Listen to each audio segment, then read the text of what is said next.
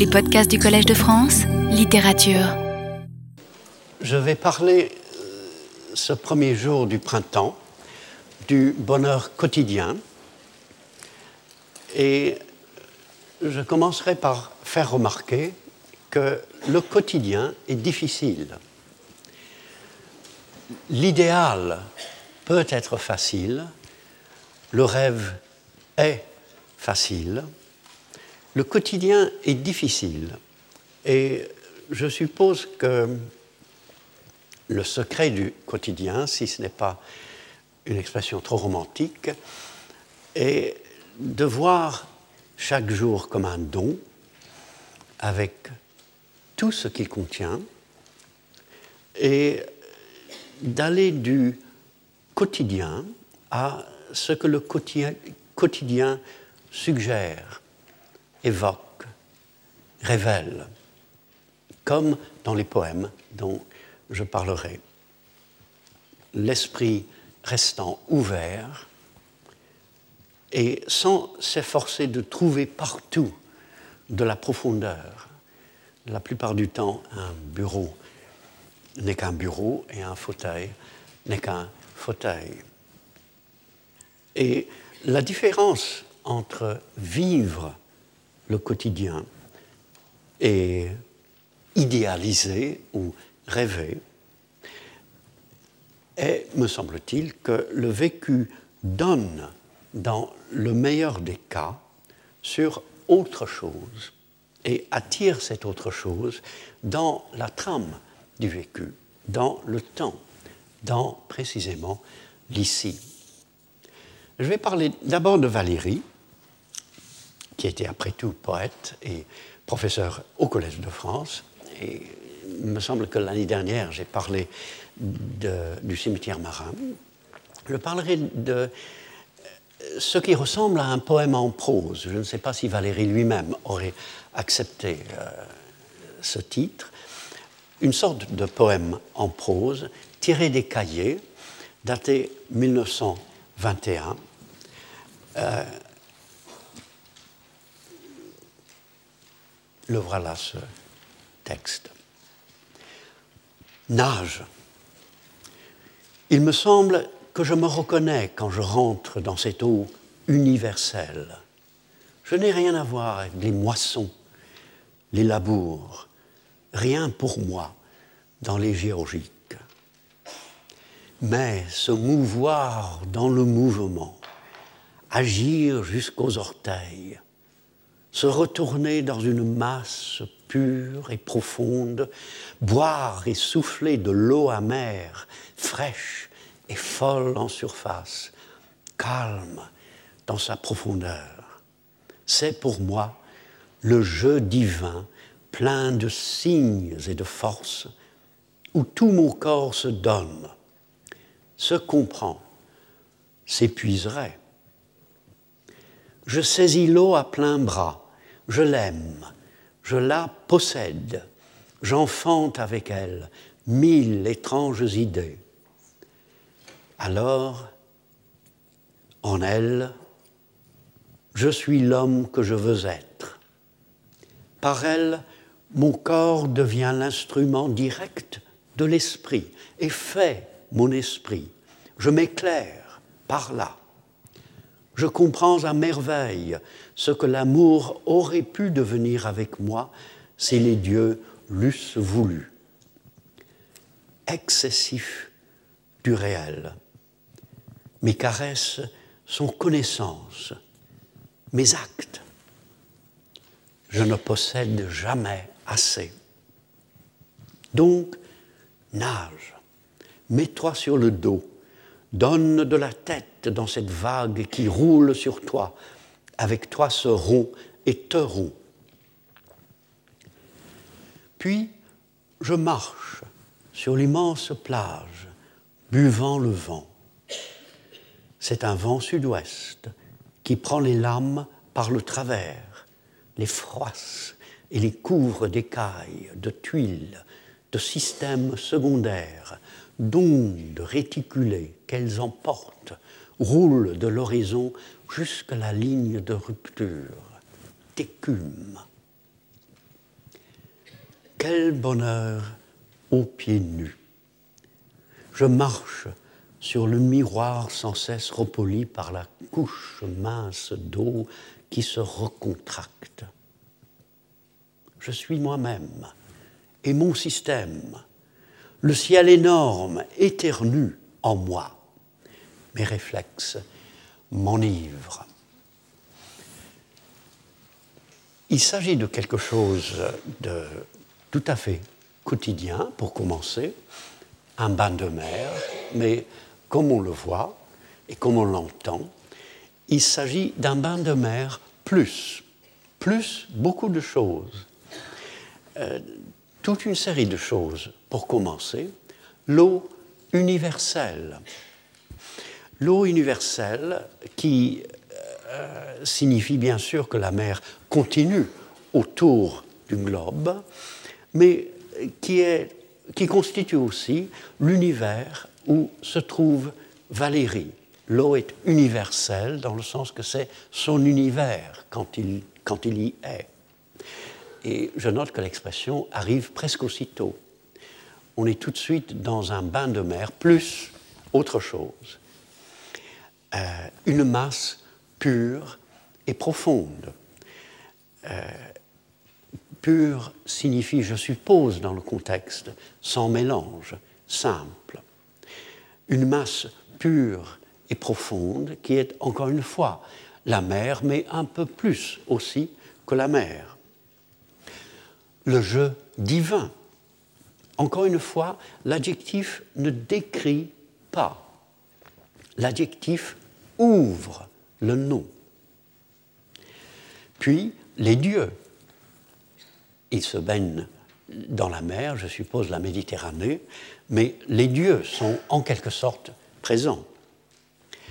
L'immense plage, le ciel énorme, c'est-à-dire un ciel qui déborde l'énorme. Autrement dit, euh, il y a une série de substantifs qui nomment ce qui est, l'eau, la plage, le ciel, et une série d'adjectifs qui viennent de l'esprit, de l'intelligence, de l'imagination universelle, pure, profonde, qui change de sens. Il ne s'agit pas simplement de la profondeur de la mer, cette masse est profonde d'une autre manière, euh, divin, immense, énorme, des adjectifs qui viennent de la conscience et qui transforment l'ici. Puis l'acte de nager fait affluer à la conscience d'abord le corps et l'esprit, la totalité de l'être et les grandes présences naturelles, l'eau, la plage, le vent, l'horizon, le ciel, et un grand acte de l'être, qui est l'amour, au beau milieu de son exercice matinal, Valéry pense à l'amour. Autrement dit, euh, tout un monde se constitue en Valéry et autour de lui. Et le simple fait de nommer le situe dans un ici devenu immense. Il nomme à partir d'actes simples et quotidiens. Nager, puis marcher. On pourrait se demander aussi pourquoi un vent, du, un vent sud-ouest. Pourquoi cette précision ? Euh, elle est là en partie pour expliquer par le travers. Je suppose que la marée euh, va vers le nord et vers le sud, et un vent euh, sud-ouest euh, le, euh, la coupe par le travers, pour expliquer le, les, le dessin sur l'eau. Mais n'est-ce pas aussi pour situer l'ici par rapport aux points cardinaux, et par rapport donc au mouvement de la planète. Le simple fait de mentionner le Sud-Ouest, dans ce contexte, pas dans un autre contexte, euh, le simple fait de le mentionner nous place dans le mouvement de la planète. C'est un bain de mer, plus autre chose, plus d'abord le corps. Tous les sens, beaucoup de sens, sont présents. Dans l'eau, il y a le toucher, mais aussi le goût. Boire et souffler de l'eau amère. Et sur la plage, il y a surtout la vue. Mais il y a plus que les sens. Il y a le corps qui vit dans tous ses mouvements. Euh, Valéry parle d'agir jusqu'aux orteils et il se dit « donne de la tête dans cette vague qui roule sur toi ». Autrement, autrement dit, il y a une sorte de, d'expérience du corps qui va des orteils à la tête, comme si on était dans le réel par tout son corps. Il a peut-être tout simplement raison. On est dans le réel par tout son corps. On est par tout son corps. Et le poète, parce que Valéry n'oublie pas dans ce texte qu'il est poète, le poète est d'abord par son corps. Et lorsqu'il écrit « Quel bonheur aux pieds nus », il évite de justesse une expression presque convenue. Euh, Paul Valéry, mais aussi Tartampion, pourrait dire « Quel plaisir de marcher pieds nus » sur la plage, euh, en, disant que, en, en, en disant que ce sont les pieds qui éprouvent ce bonheur. Et de toute façon, il utilise une expression plus ou moins commune, commune pour pouvoir passer précisément de ce plaisir, en effet, commun, partageable et partagé, à la richesse de l'expression dans le contexte où l'on sent la profondeur du moi, la profondeur de l'ici et justement la profondeur de l'expérience du bonheur. Et l'acte de nager, comme j'ai déjà commencé à le dire, et comme c'est évident d'ailleurs, c'est dans le texte, l'acte de nager est aussi une sorte d'acte d'amour. Je saisis l'eau à plein bras, je l'aime. Je la possède, j'enfante avec elle mille étranges idées. Et je note, puisque de temps en temps, je me plains de la présence des genres dans la, dans la langue française, je note l'avantage d'une langue où tous les substantifs sont masculins ou féminins et où tous les objets qu'ils nomment semble être ou masculin ou féminin. Il serait impossible de traduire euh, directement cette phrase en anglais. En anglais, en parlant de la mer, nous serions obligés de dire « I love it »,« I possess it ». Dans un, dans une traduction poé- poétique, on dirait bien sûr « I love her »,« I possess her », mais ce serait précisément Euh, euh, par, euh, par l'imagination. Le lecteur comprendrait que le poète euh, trouve dans la mer un être féminin, alors que la mer n'est pas plus féminin que le soleil, en anglais. Et si le corps est présent dans, dans toute sa vie, dans le poème, euh, est présent aussi le rapport entre le corps et l'esprit. Par elle, l'eau, mon corps devient l'instrument direct de l'esprit et fait mon esprit. Nous ne sommes pas du tout ici dans, euh, en présence de la philosophie de Locke, euh, qui prétendait que l'esprit est une sorte de tabula rasa, et que nous, nos sensations et nos autres expériences écrivent en quelque sorte sur le, le, l'esprit, le cerveau, et créent le cerveau, une philosophie qui est de toute façon euh, euh, périmée maintenant, jusqu'au moment, évidemment, où de nouvelles découvertes scientifiques le, la ramènera à l'ordre, le, la rapportera, et la réactualisera. Nous ne sommes pas dans la philosophie de Locke. Euh, Valéry ne dit pas « mes sensations créent mon esprit ». Euh, Valéry s'intéresse davantage à l'œuvre réciproque de l'esprit et du corps. L'esprit travaille par le corps, non pas en lui-même, par des idées ou par des abstractions, et le corps donne à l'esprit des idées, Euh, et non pas le corps, disons, inerte ou purement matériel, mais le corps en mouvement et actif dans le corps du monde. Il aurait peut-être pu dire aussi que c'est la mer qui, qui euh, crée son esprit et qui enfante pour lui des idées.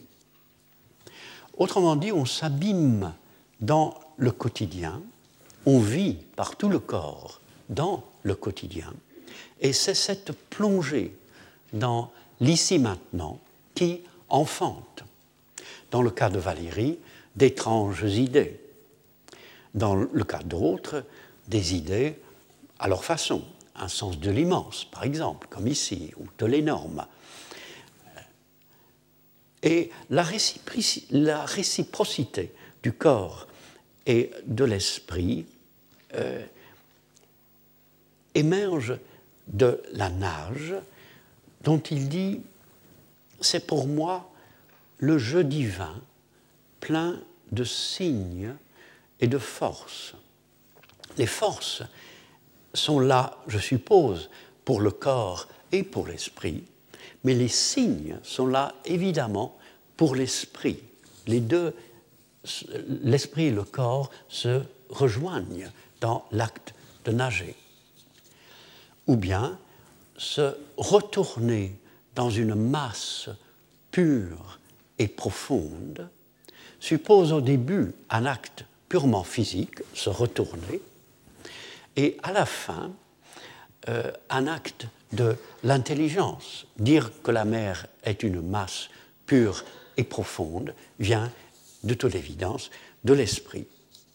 D'où une des raisons, me semble-t-il, pour l'allusion aux Géorgiques de Virgile. Cette allusion peut sembler tomber un peu comme un cheveu sur la soupe. Euh, mais la nage, pour Valéry, n'exclut pas des pensées, même doctes et livresques. Il est vrai que c'est tout à fait valérien, quand on y pense, de, euh, de prendre un bain de mer et de penser aux Géorgiques de, de Virgile. Néanmoins, euh, la nage n'exclut pas des pensées et finalement, elle n'exclut rien. C'est le but précisément de Valéry de montrer que l'homme entier est en jeu dans ce jeu divin. D'où le fait que l'allusion arrive si tôt, comme l'eau universelle arrive très tôt.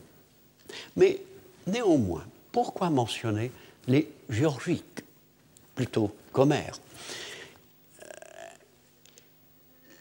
D'abord, évidemment, parce que le mot même évoque la terre, gai.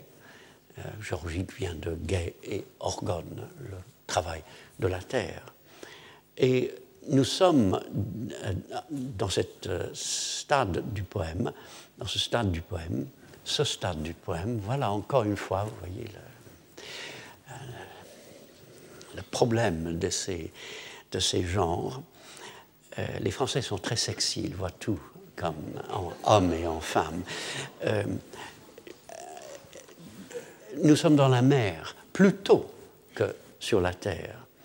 Euh, la mer est universelle, après tout, elle est continue, la Terre ne l'est pas. Nous habitons tous des îles dans l'immense. Et la mer ici figure le tout. C'est pour cela qu'elle est appelée universelle. Alors que les moissons et les labours, auxquels il fait allusion au début, les moissons et les labours sont solides, alors qu'on peut saisir l'eau à plein bras. Et se mouvoir dans le mouvement de la mer me semble être l'expression parfaite du mouvement de toute chose. Un monde qui bouge implique le corps, et d'une réciprocité entre moi et le monde. Ce n'est pas un pléonasme. Enfin, si vous voulez, sur le, sur le plan de la rhétorique, c'est un pléonasme, c'est un, mais c'est un pléonasme voulu, se mouvoir dans le mouvement.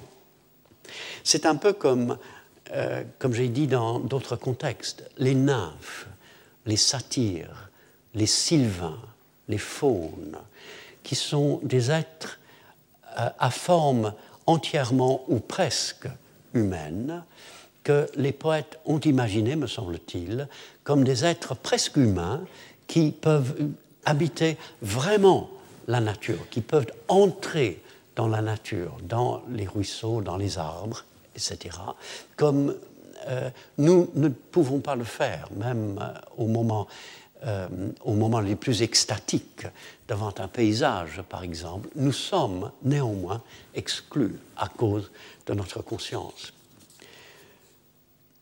Et l'idée même de nager exprime parfaitement une expérience saine du quotidien.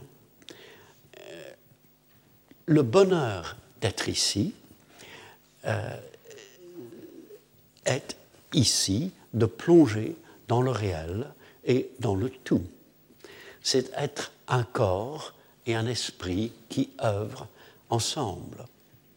Être C'est être ici et en même temps dans une réalité qui s'élargit progressivement vers un jeu divin, vers l'immensité et vers l'énorme. J'espère ne pas poursuivre mes propres pensées ici, parce que c'est tellement ce que je crois, aux dépens de Valéry, mais les poursuivre en réfléchissant avec lui. À la fin, il n'est pas exactement sur la terre, du reste. Il est sur la marée. Il ne quitte pas tout à fait la mer. Il est sur la marée. Il est à les limites de la mer et de la terre. Alors, je dis que c'est un poème, euh, où il, un poème, un texte, un écrit, euh, qui parle d'un bain de mer et d'autres choses. Et je dirais que la mer, ici, est aussi la figure du poème. C'est une eau fraîche et folle en surface, calme dans sa profondeur. Le poème doit être frais, sinon il répète la poésie, et il doit être en, en sa profondeur calme. Et le poète peut même être fou, comme l'eau est folle, comme ici. Nous sommes dans, devant un, un écrit où paraissent de temps en temps les Géorgiques de Virgile, des orteils, et un, étur, un éternuement auquel, bien sûr, je reviendrai. Et la mer, comme figure euh, du poème, se double en quelque sorte de la mer comme figure du quotidien bien vécu. Le quotidien bien vécu est d'abord une surface fraîche et peut-être folle et une profondeur calme. Le quotidien est en surface frais et en profondeur calme. Et la poésie du quotidien serait donc non pas une poésie sur des choses quotidiennes, comme certains écrivains plus ou moins modernes ont euh, essayé d'en faire, en prose d'ailleurs, en, en poésie comme en prose, mais une poésie que l'on extrait du quotidien, que l'on découvre dans le quotidien, que tous d'ailleurs peuvent découvrir sans écrire des poèmes, et vivre ainsi au diapason du réel serait un jeu divin, comme dit euh, Valéry, jeu divin qui est presque un oxymore. On suppose, peut-être à tort, que les dieux ne jouent pas. Euh, c'est un jeu divin où on entre dans le jeu, dans le mouvement, et on sent le divin. Valéry ne croyait absolument pas au Dieu, et encore moins à un Dieu, euh, mais il croit en quelque sorte au divin, à l'altérité du réel, à la supériorité, supériorité du réel par rapport au moi, à une sorte de transcendance dans le réel. Et vivre ainsi le quotidien, même en jouant, exige un effort, pour revenir à mon début, mon commencement. D'abord, voir vraiment, c'est imaginer. C'est un vent du sud-ouest qui prend les lames par le travers, les froisse et les couvre d'écailles, de tuiles. Écailles, tuiles sont évidemment des métaphores, mais ce sont des métaphores exactes, des métaphores non pas imposées, mais vues. Euh, ce qu'il voit euh, autour de ses pieds ressemble réellement à des écailles et à des tuiles. La métaphore est dans la réalité. Pas mal comme expression que je retrouve tout d'un coup. Je vais la répéter. La métaphore est dans la réalité, non pas dans l'imagination du poète.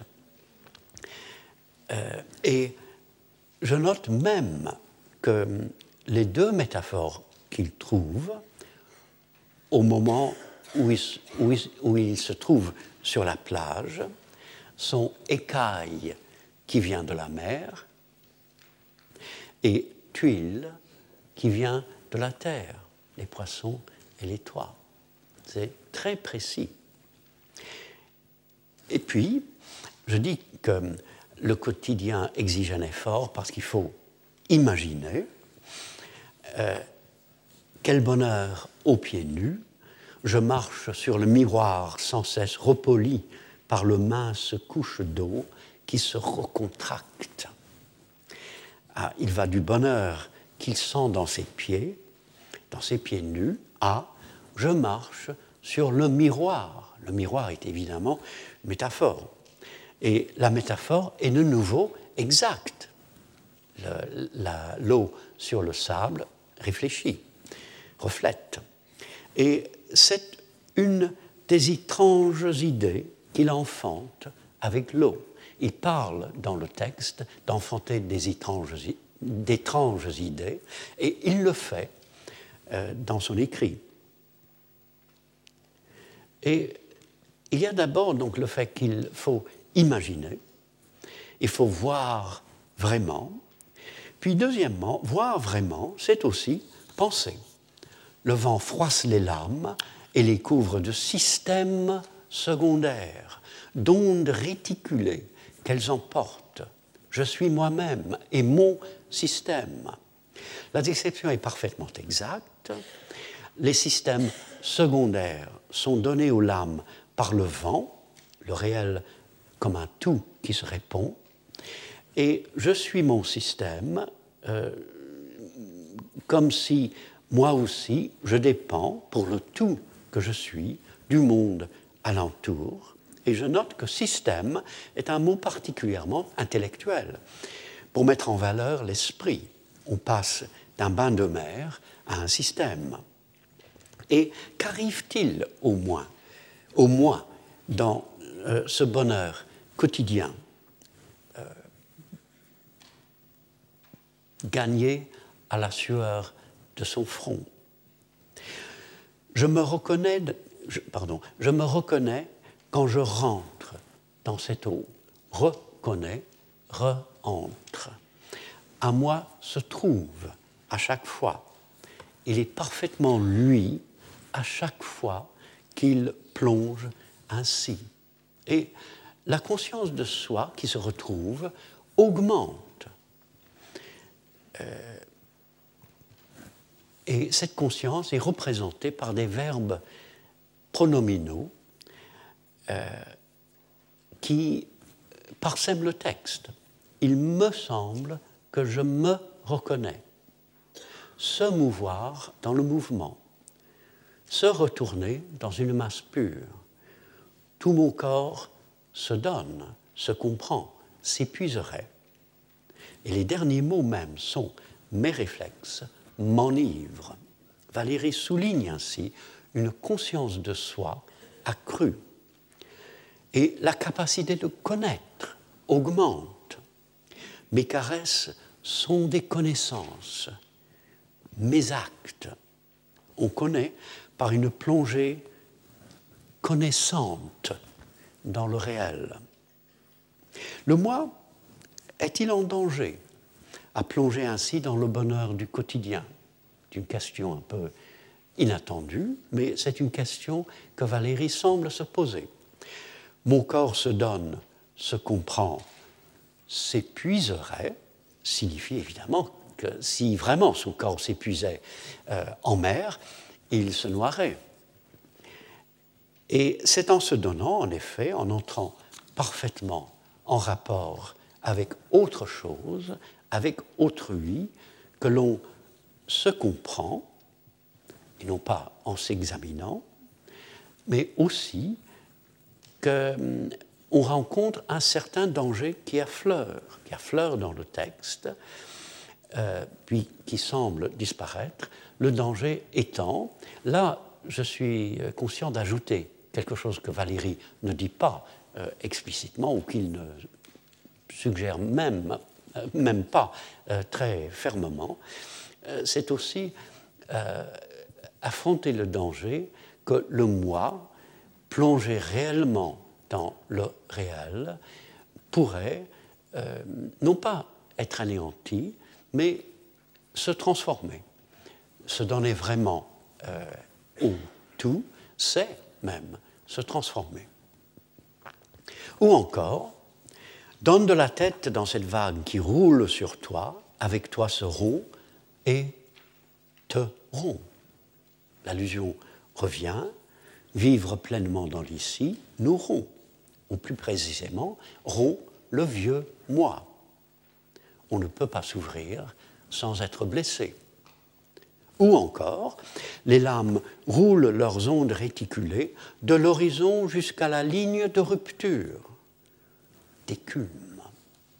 Rond et rupture sont évidemment le même mot, ou plutôt sont deux mots ayant le même, la même racine, et au moment où les lames se rompent, elles produisent, elles créent de l'écume.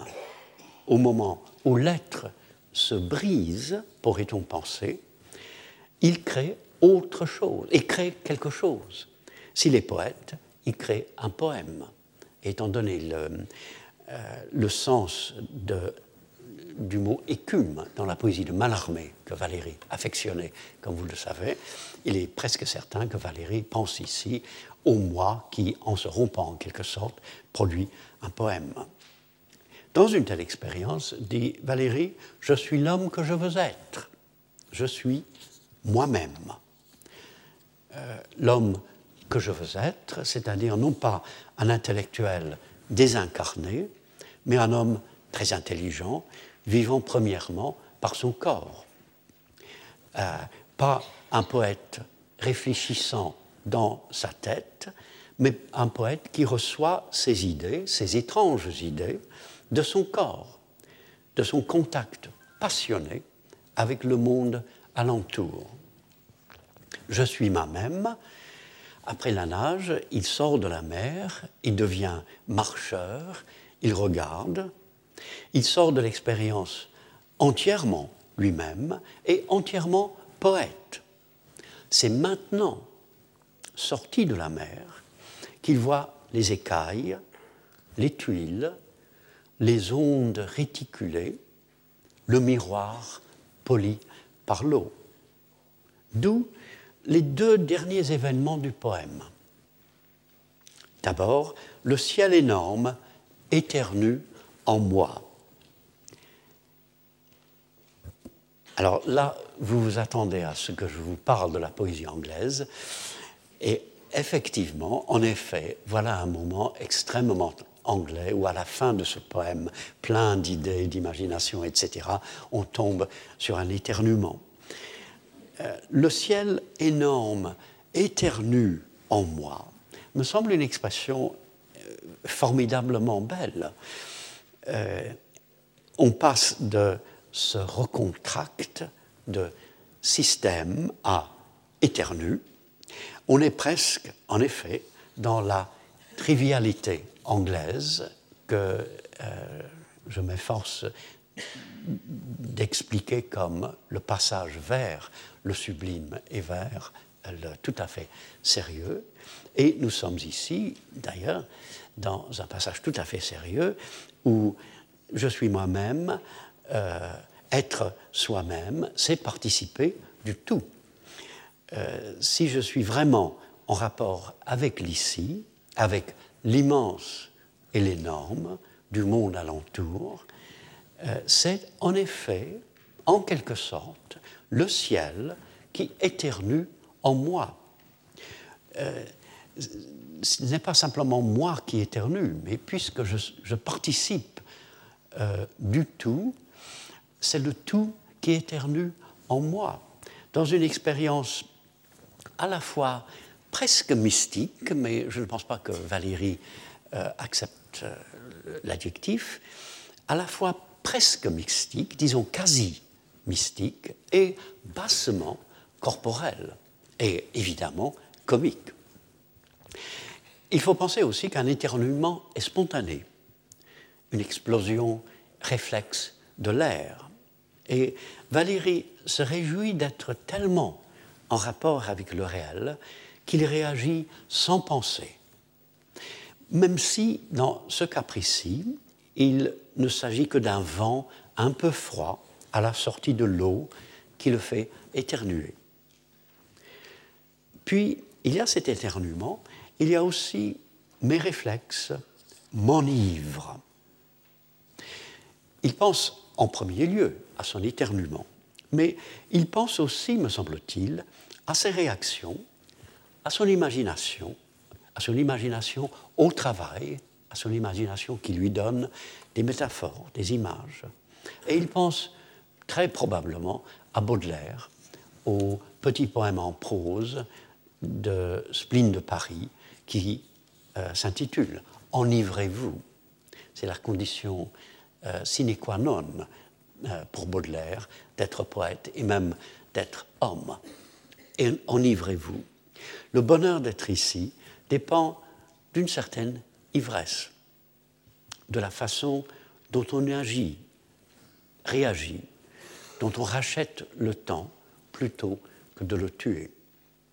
Et dans ce poème, je le mets entre guillemets bien sûr, de Valéry, on va d'un bain de mer à la profondeur qui attend dans le quotidien et qui, d'après ce texte, attend absolument partout dans le quotidien. C'est une description exemplaire, me semble-t-il, du bonheur d'être ici. L'autre poème dont je parlerai, de Jean Follain, euh, est très différent. Jean Follain, mille neuf cent trois à mille neuf cent soixante et onze, euh, son dernier livre, Espace d'instant, euh, fut achevé d'imprimer juste avant sa mort, dans un accident. Et mon compte-rendu dans le Times Literary Supplement, le, le supplément littéraire du Times, un compte-rendu pas très bon, euh, est paru juste après sa mort. Et curieusement, j'ai eu exactement la, la même euh, expérience avec Pierre-Emmanuel. Mais le poème que je vais commenter, Quincaillerie, se trouve dans Usage du temps de mille neuf cent quarante-trois. Et euh, le voici. Quincaillerie. Dans une quincaillerie de détail en province, des hommes vont choisir des vis et des écrous, et leurs cheveux sont gris, et leurs cheveux sont roux, ou roidis, ou rebelles. La large boutique s'emplit d'un air bleuté. Dans son odeur de fer, de jeunes femmes laissent fuir leur parfum corporel.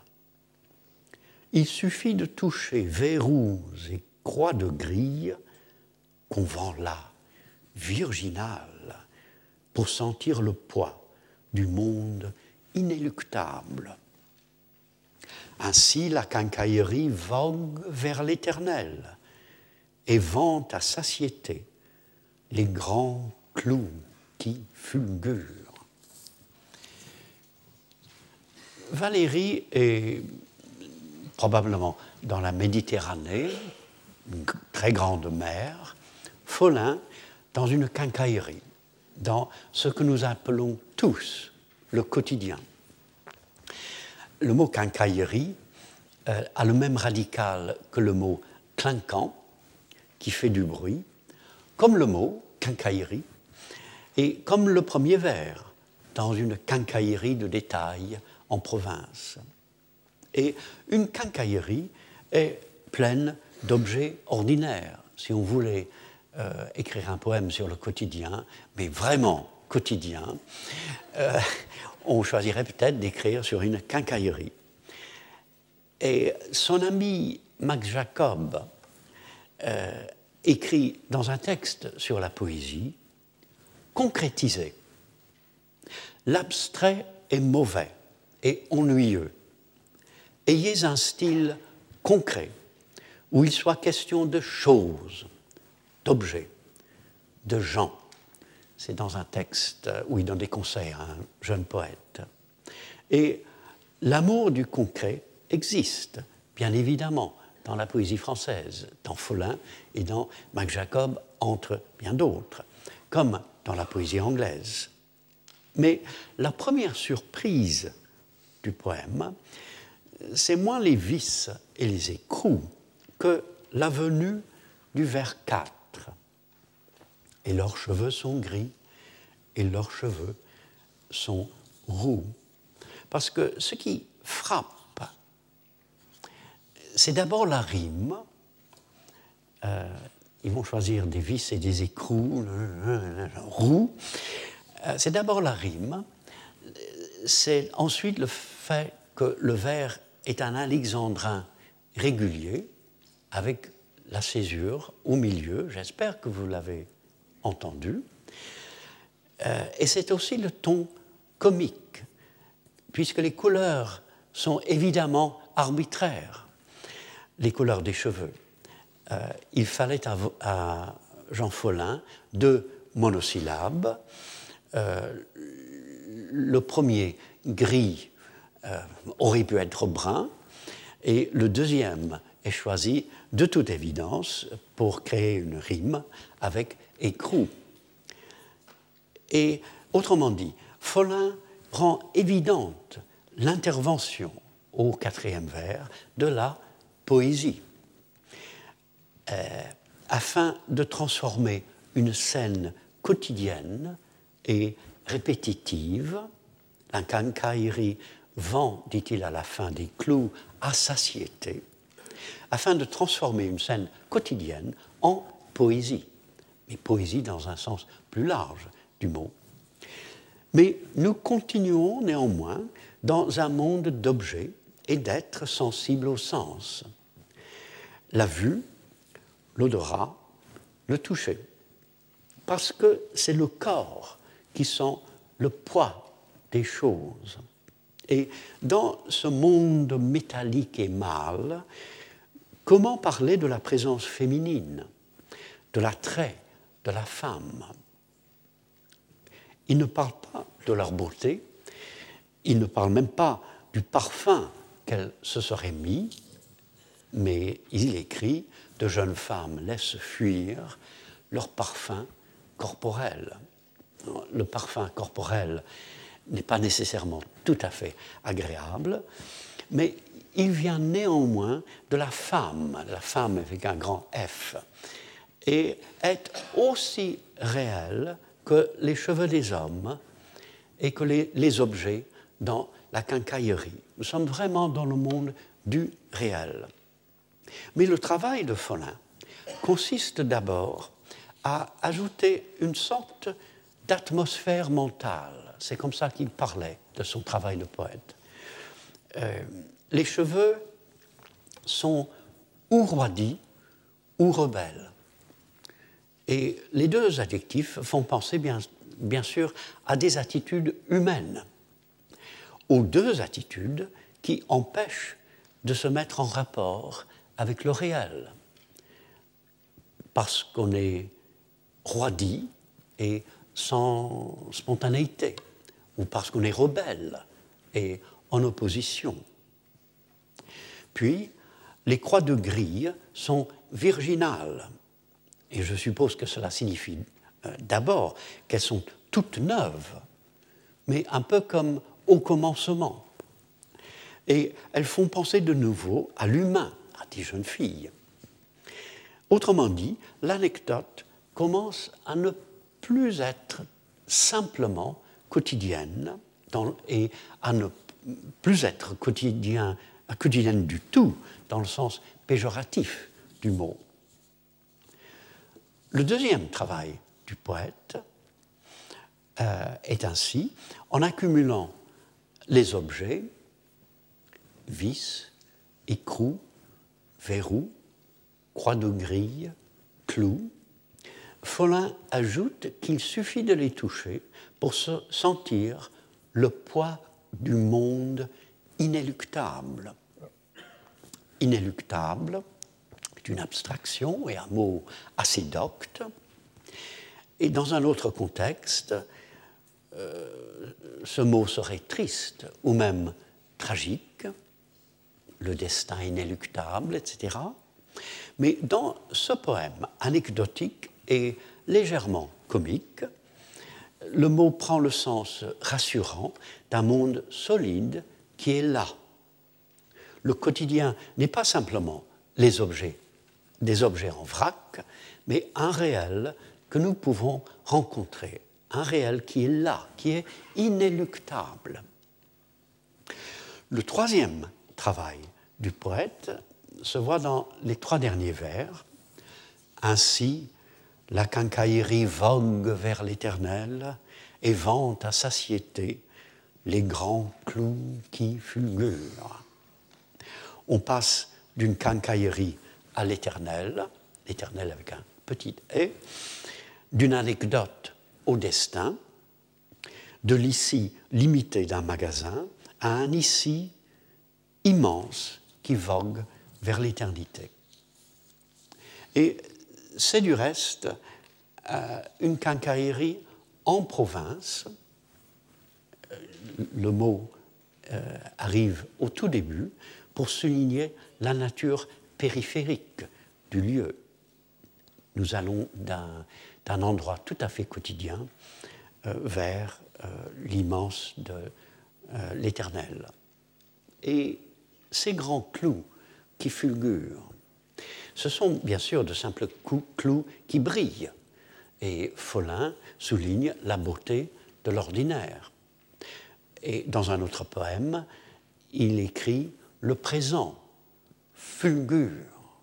Très bonne expression, très belle expression, « Le présent fulgure ».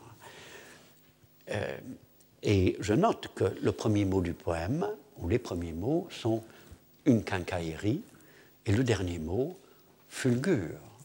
Les premiers et derniers mots disent le poème, en quelque sorte. Nous passons d'une quincaillerie à une fulguration. Mais est-ce qu'il pense aussi, et je pose vraiment la question, je ne demande pas de répondre, mais je pose la question, est-ce qu'il pense au clou de la croix? Il a déjà parlé de croix de grille, et il vient de parler de l'éternel. C'est peut-être comme une simple suggestion à la fin du poème, où les clous qui fulgurent euh, font penser à la croix, et font penser aussi à des clous qui fulgurent à la fois de joie et de douleur. Autrement dit, la poésie transforme la scène quotidienne. Non pas dans, à la manière de Valéry, mais à la manière de Follain, qui est tout aussi bonne et juste. Euh, par une série de rimes ou de quasi-rimes, rebelles, corporelles, virginales, éternelles, ou bien faire, fuir, qui se suivent, ou bien des mots euh, qui se rappellent par leur, euh, disons, leur euh, allitération, roux, roidi, rebelle, boutique, bleuté, où il y a plus de l'allitération, boutique, bleuté. Et le poème entier est une sorte de leçon de vie, une leçon de vie très humble et peut-être d'autant plus forte.